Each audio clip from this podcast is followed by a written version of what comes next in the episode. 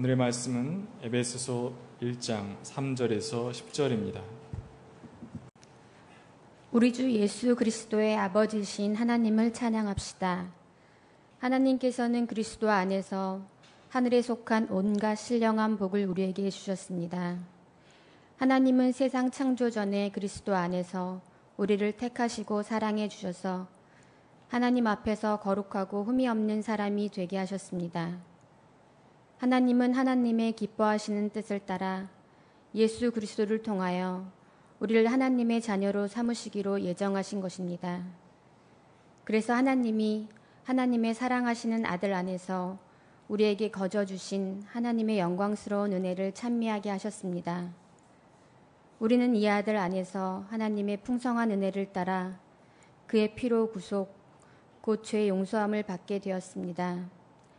하나님은 우리에게 모든 지혜와 총명을 넘치게 주셔서 그리스도 안에서 미리 세우신 하나님의 기뻐하시는 뜻을 따라 하나님의 신비한 뜻을 우리에게 알려주셨습니다.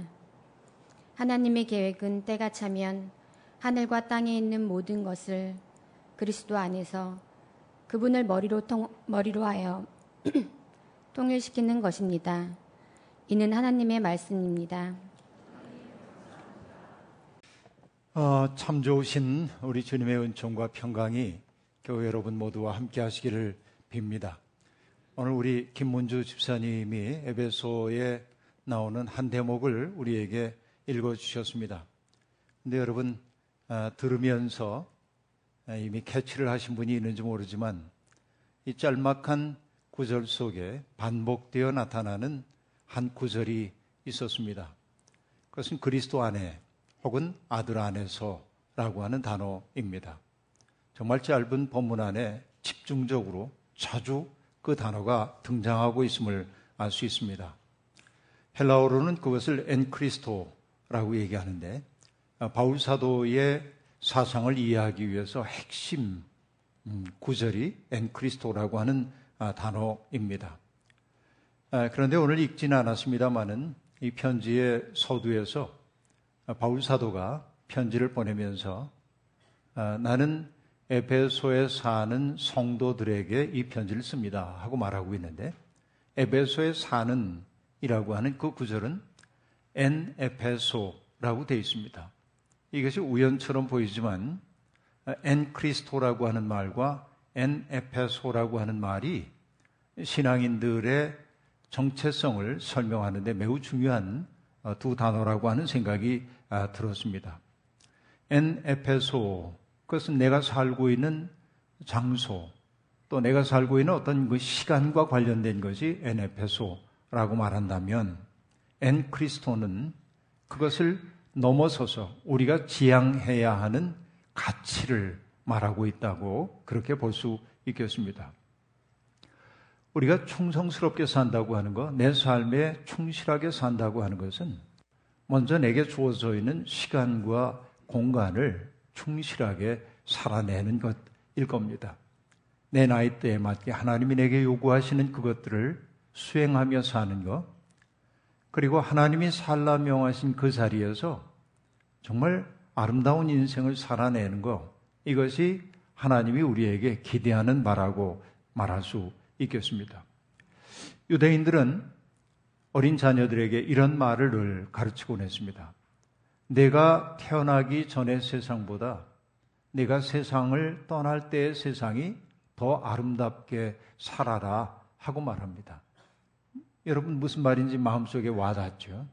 내가 태어나기 이전의 세상보다 나라고 하는 존재가 이 세상에 머물다 갔기 때문에 더 나은 세상이 되도록 살아라. 이게 그들의 목표입니다.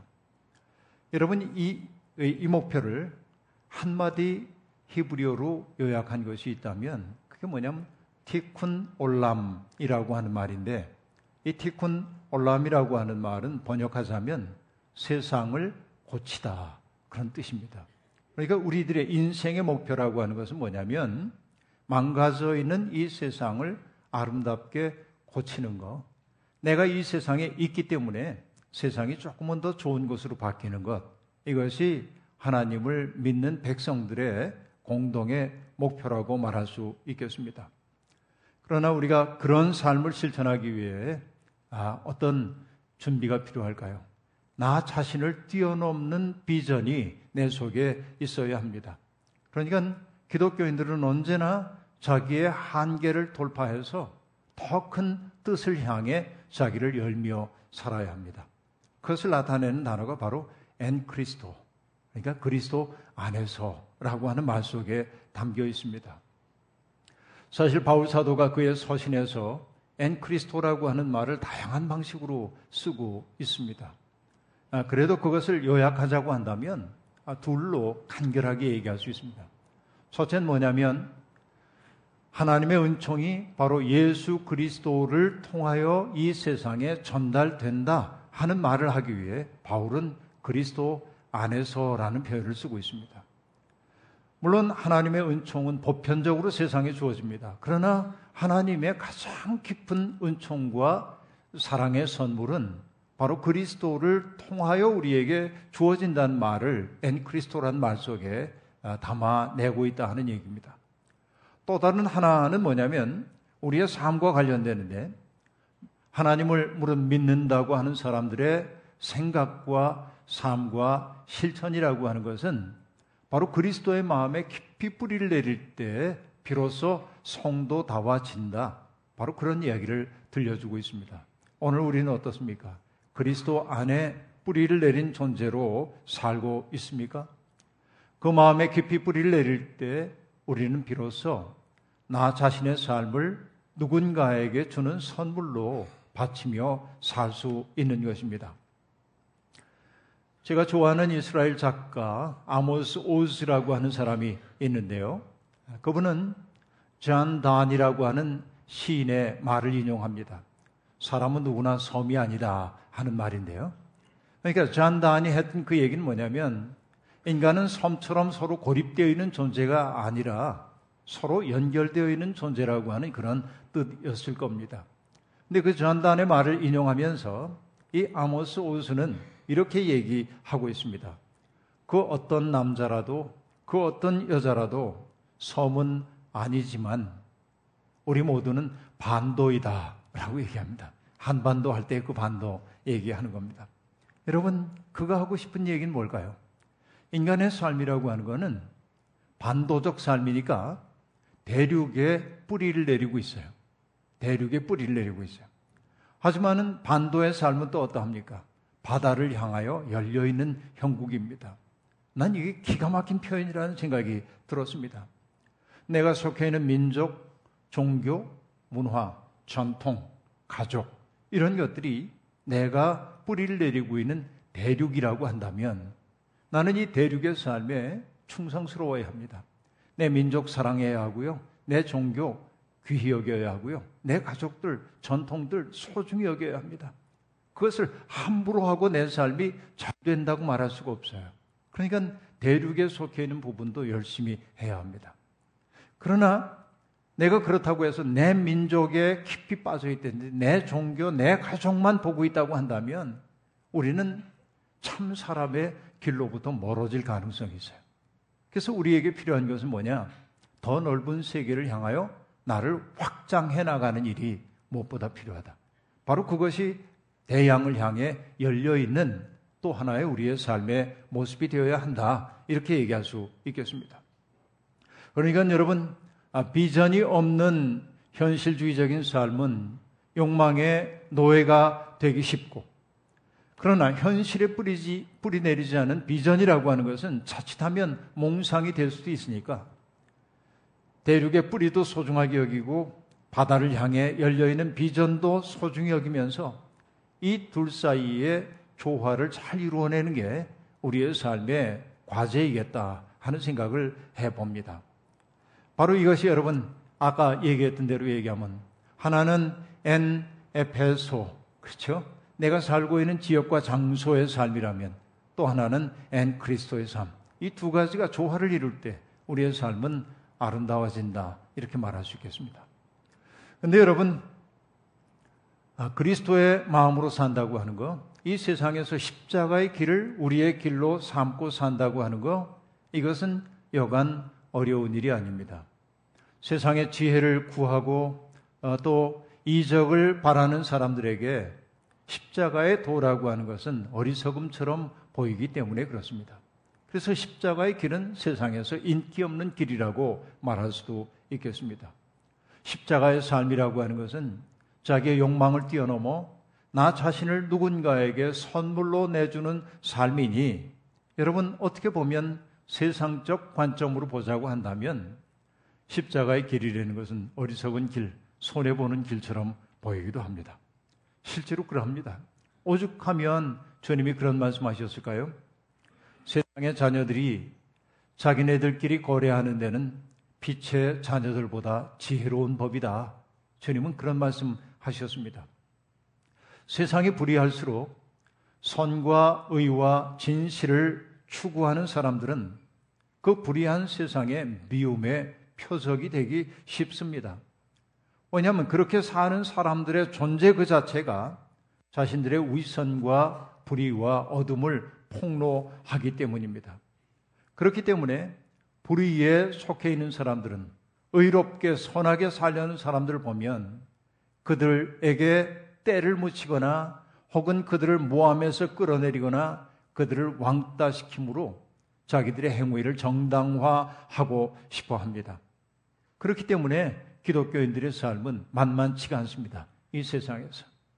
게다가 여러분, 우리 청파교회 교인들은 이 교회 오래 다닌 교인들은 우리 교회 언제나 어디서나 그리스도인이라고 하는 저 표 이외에도 먼저 우리 아, 박정호 목사님을 통해서 귀가 닳도록 들었던 얘기가 있습니다. 좋은 게 좋은 게 아니라 옳은 게 좋은 거다 말이죠.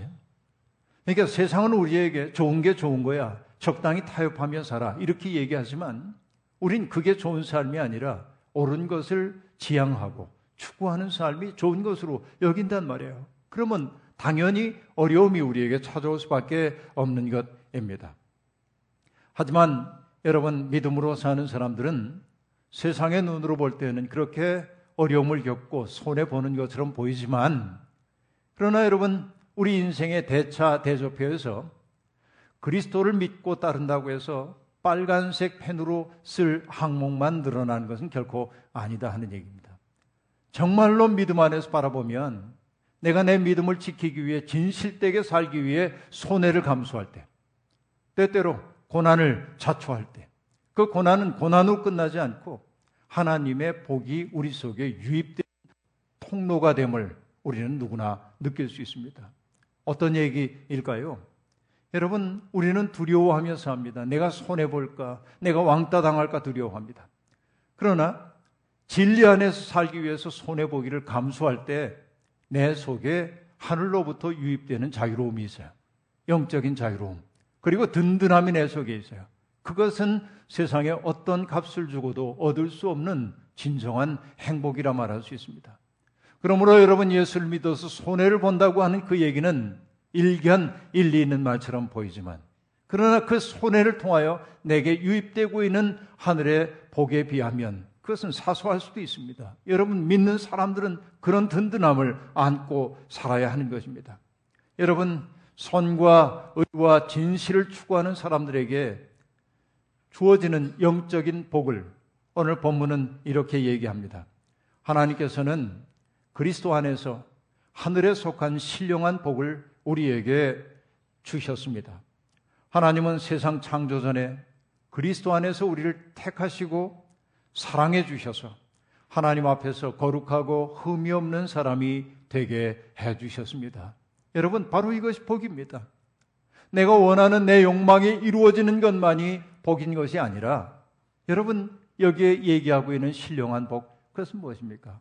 내가 하나님의 택하심 받은 사람이라고 하는 복, 하나님의 사랑받는 사람이 되었다고 하는 복, 거룩한 삶과 흠없는 삶으로 초대받았다고 하는 이것이 신령한 복이라고. 바로 그것이 성령 안에서 우리가 누리는 복이라고 성경은 이야기하고 있는 것입니다. 여러분 잊지 마십시오. 이 자리에 계신 모든 분들은 하나님의 택하심 받은 사람들입니다. 여러분, 그것을 어떻게 하냐고요? 여러분이 이 자리에 있다는 사실 자체가 하나님이 여러분을 택하셨음을 증거합니다. 왜냐하면 여러분 하나님이 내 마음 속에 오셔서 당신을 향한 그리움의 마음을 일으키지 않았다고 한다면 우리는 하나님을 하나님이라 부를 수 없어요. 내 속에 하나님이 없다면 하나님 부를 수 없어요. 근데 우리가 이 자리에 있다고 하는 것은 하나님이 우리에게 은총을 주셔서 당신을 그리워하는 마음을 우리 속에 심어 주신 겁니다. 이것이 여러분 우리가 택함 받았다고 하는 말의 의미입니다. 근데 여러분 아무리 돌이켜 생각해 봐도 하나님의 택함 받을 만한 자격이 없다는 생각이 들지요. 나 아니고 누가 자격자겠어? 이럴 사람 없죠. 돌이켜 생각해 보면 하나님 앞에 부끄러운 인생인데 하나님이 나를 택하여 주셨다는 그 사실이 놀라운 은총으로 우리에게 여겨지는 겁니다. 그때마다 우리는 뭐냐면 그 은총 앞에 전율하지 않을 수가 없는 것입니다. 여러분, 히브리의 한 시인의 노래가 떠오릅니다. 그는 이렇게 탄식합니다. 하나님, 주님은 나의 하나님이십니다. 내가 주님을 애타게 찾습니다. 물기 없는 땅, 메마르고 황폐한 땅에서 내 영혼이 주님을 찾아 목이 마르고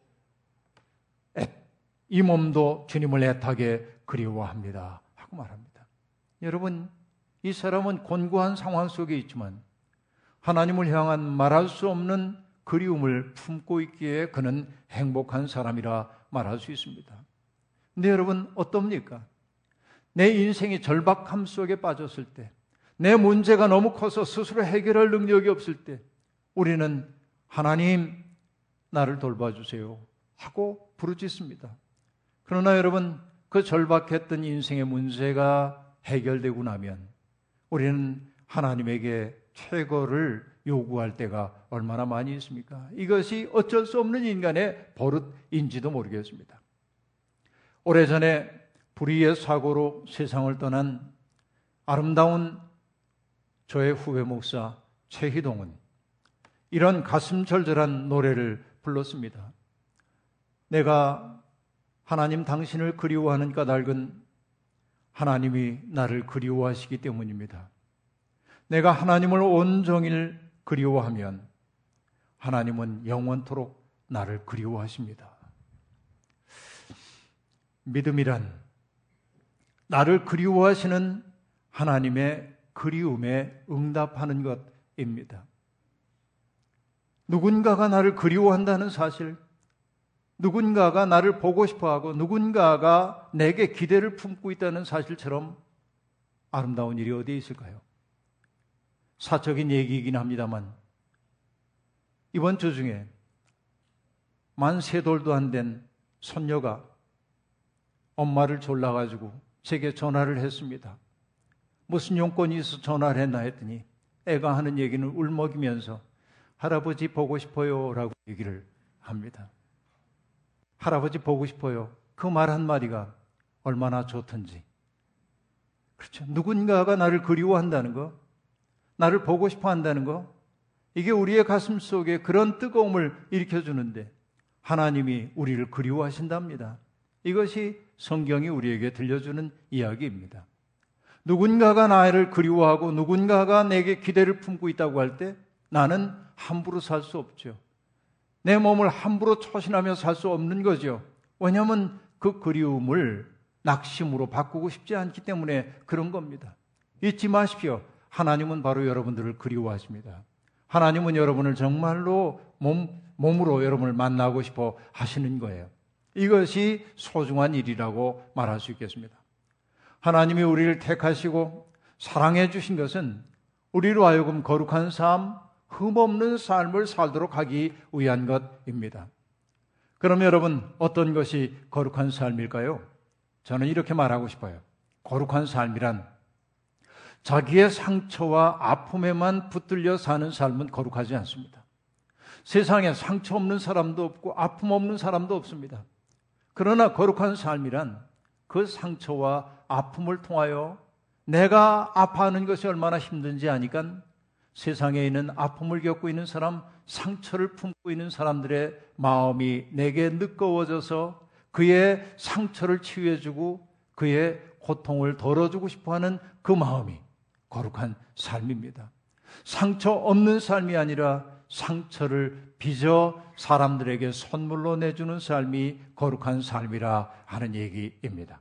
여러분, 우리가 바로 그런 거룩한 삶은 예수 그리스도를 통하여 우리에게 유입되죠. 주님의 마음이 우리 속에 유입되는 순간 우리는 이전과 전혀 다른 방식으로 세상을 보지 않을 수, 않을 수 없습니다. 여러분, 그렇습니다. 육신을 따라 우리가 살고 있었을 때 우리를 사로잡고 있었던 우리의 영적인 내용은 어떠했습니까? 교만함, 인색함, 태만함, 시기심, 그렇죠? 탐욕, 이런 것들이 우리의 삶을 온통 사로잡았습니다. 그러나 하나님의 마음이 우리를 사로잡게 될 때, 우리는 그런 것들로부터 작별하고 생명과 평화를 추구하는 새 사람, 하나님을 적대하는 사람이 아니라 하나님을 마음속에 모신 새 사람이 되는 것이죠. 그때 여러분 그런 삶을 내가 비로소 선택하게 될 때 우리의 속에 유입되는 것이 하늘의 기쁨입니다. 그 기쁨은 성령의 은총 안에 머무는 사람의 으뜸되는 특색이라고 말할 수 있습니다. 나 같은 죄인이 그 죄의 사슬에서 해방되었다고 하는 기쁨. 나 같은 사람이 길을 잃고 방황하던 우리가 정말 주님 안에서 마땅히 가야 할 길을 찾았다고 하는 기쁨. 그리고 나같이 작은 자가 이웃에게 나, 나의 삶을 선물로 내줄 수 있다는 사실이 주는 기쁨. 이 기쁨은 세상이 앗아갈 수 없는 기쁨입니다. 여러분, 이 기쁨에 사로잡힌 사람들은 때때로 인생의 장애물을 만난다 할지라도 그 기쁨이 있는 사람은 능히 장애물 넘어갈 수 있습니다. 왜냐하면 그 문제보다 하나님의 사랑이 더 근원적이고 크다는 사실을 알기 때문에 그렇습니다.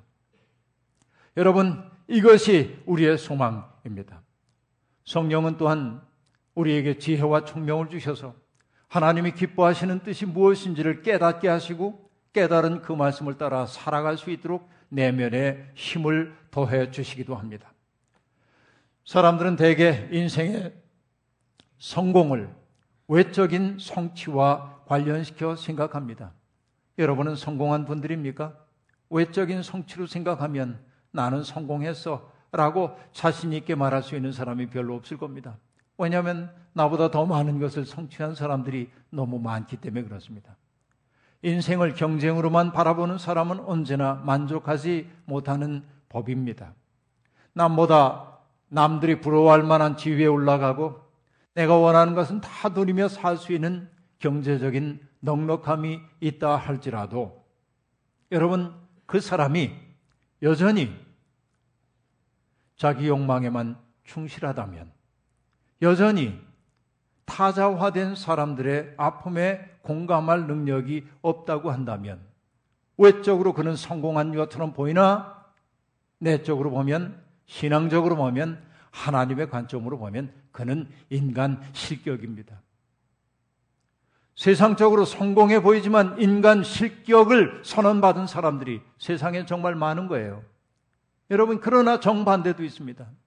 세상적으로 보면 가난하고 배운 것도 없고 그리고 남들과 경쟁해서 번번이 지는 것처럼 보여도 어려운 사람 보면 불쌍히 여길 줄 알고 우는 사람 보면 함께 울 줄 알고 그를 위해 뭐라도 주고 싶어 하는 마음 생겨나는 사람이라고 한다면 세상은 못났다 할는지 몰라도 하나님은 그를 보고 고개 끄덕이며 내가 나의 자녀구나 말씀하실 거예요. 누가 성공한 사람입니까?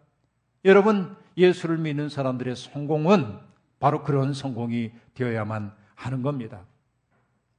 여러분, 그렇게 성공한 인생들에게 하나님은 당신의 꿈을 일러주십니다. 이 세상을 섭리하시는 당신의 뜻이 어디에 있는지를 일깨워 주고 있습니다. 바울 사도가 그것을 아름다운 말로 요약했습니다. 하나님의 계획은 때가 차면 하늘과 땅에 있는 모든 것을 그리스도 안에서 그분을 머리로 하여 통일시키는 것입니다. 라고 말합니다. 그렇죠. 우리가 살고 있는 세상 어지럽기 이를 데 없습니다. 테러와 전쟁이 도처에서 벌어집니다. 인류가 장구한 세월 동안 축적해온 인류 문화유산을 자기 확장의 욕망에 사로잡힌 테러리스트들이 보란 듯이 파괴하는 현상을 우리는 보았습니다. 전쟁을 피해서 세상을 떠돌고 있는 난민들, 너무나 많은 사람들이 고통을 겪습니다.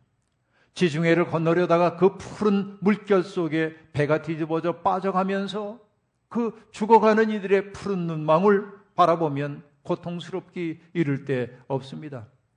경제적인 어려움을 겪고 있는 소방 사람들 가운데도 난민들이 자기들의 일자리를 뺏는다고 해서 난민들을 거부하고 테러를 가하는 사람들도 늘어나고 있습니다. 점점 세상은 약자들을 혐오하고 그들을 배제하려고 하는 사람들이 늘어나는 것처럼 보입니다. 질서는 무너지고 혼돈이 세상을 사로잡고 있는 것처럼 보입니다. 평화로운 세상의 꿈, 가뭇 없이 쓰러지는 것처럼 보입니다. 그러나 여러분 실망만 하고 있어서는 안 됩니다. 그런 현실에만 눈을 돌려서는 안 됩니다. 이 땅에는 여전히 소수일 망정, 하나님의 정의를 실현하기 위해 애쓰는 사람들이 많이 있습니다. 절망에 희망의 나무를 심는 사람들 말입니다. 적대감이 넘치는 세상에서 환대의 공간을 열어가기 위해 자기를 오픈하고 있는 사람들 말입니다. 혐오와 배제의 대상이 된 사람들을 품에 안으면서 그들과 더불어 위험을 함께하고 그들의 설당이 되어주려고 하는 사람들이 여전히 있습니다. 바로 하나님의 사람들입니다.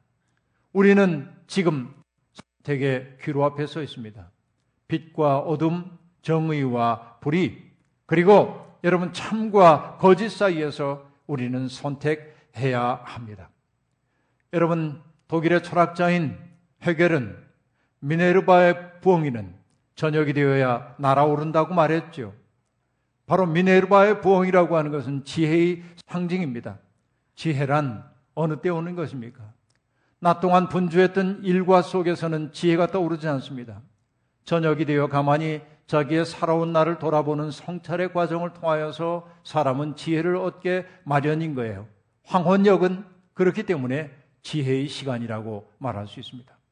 토마스 베리라고 하는 신부님이 황혼에 대해서 기가 막힌 얘기를 하셨습니다. 황혼은 어떤 다른 세계가 그 자신을 알리는 순간이다. 인간의 이해를 넘어선 거룩함이 현존하는 순간이다. 이렇게 말합니다. 지금 우리가 살고 있는 이 시대가 문명의 황혼처럼 보여요.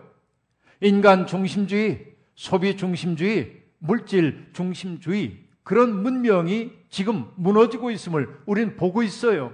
바로 이때야말로 새로운 세계가 자신을 우리에게 보여주는 때라고 말할 수 있겠습니다. 이대로는 안 된다고 생각하는 사람들이 점점 늘어나고 있습니다.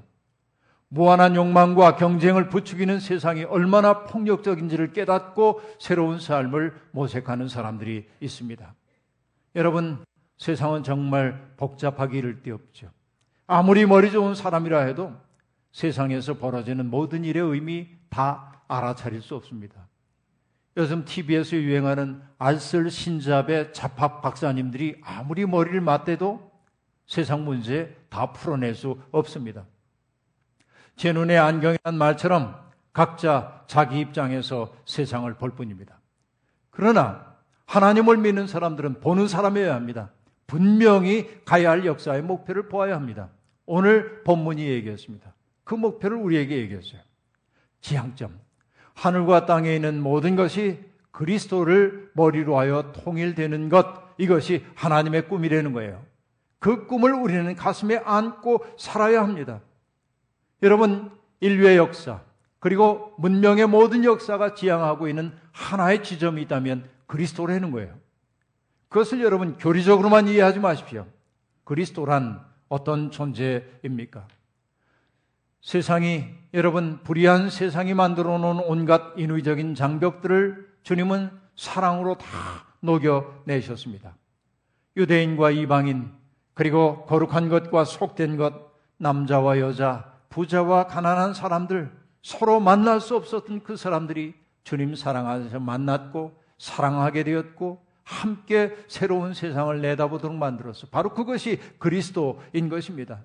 모든 장벽은 예수 그리스도의 마음에서 녹아 내렸습니다. 예수의 삶은 가난한 사람들에 대한 연민, 그리고 불의에 대한 분노, 인간의 존엄을 해치는 힘들에 대한 저항, 그리고 다른 사람을 살리기 위해 자신을 선물로 내어주는 삶을 특색으로 합니다. 바로 그것이 우주의 중심입니다. 세상은 바로 그 마음으로 통일되어야 한다고 하나님은 계획을 세워놓으신 것입니다. 우리는 그 지향점을 향해 나아가는 사람입니다. 이 아름다운 꿈에 동참할 수 있다는 사실이 얼마나 큰 영광인지요. 그리스도께 소망을 둔 사람들은 그 영광스러운 초대를 기뻐하면서 하나님을 찬미하는 노래를 부르게 될 때, 그리고 그런 그리스도의 마음을 얻기 위해 노력하고 또 노력할 때, 우리 주변을 사로잡고 있었던 역사의 어둠은 쓰러질 것입니다. 그리고 우리가 알지 못했던 새로운 세계, 황혼역에 우리에게 다가오고 있는 새로운 세계, 하나님이 다스리시는 새로운 세계가 우리에게 도래할 것입니다.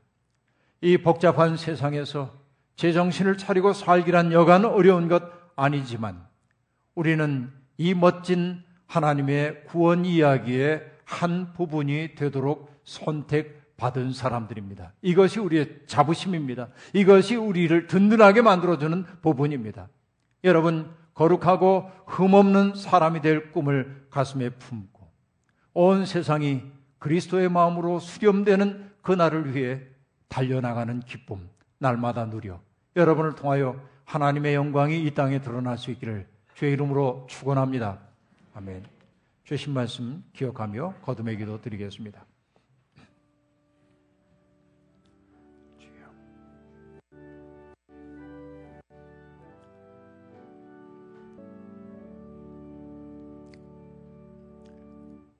하나님, 질서의 세계가 무너지고 혼돈이 세상을 지배하는 것처럼 보이는 암담한 때입니다.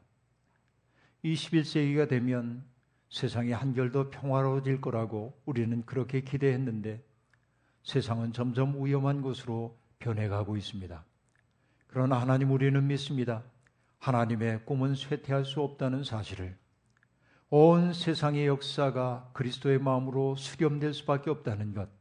그래서 그 그리스도의 아름다운 계획에 동참하는 사람들이 궁극적 승리자임을 우리는 믿습니다. 그 아름답고 멋진 일에 우리를 불러주셔서 감사합니다. 때때로 우리는 넘어집니다. 때때로 비틀거립니다.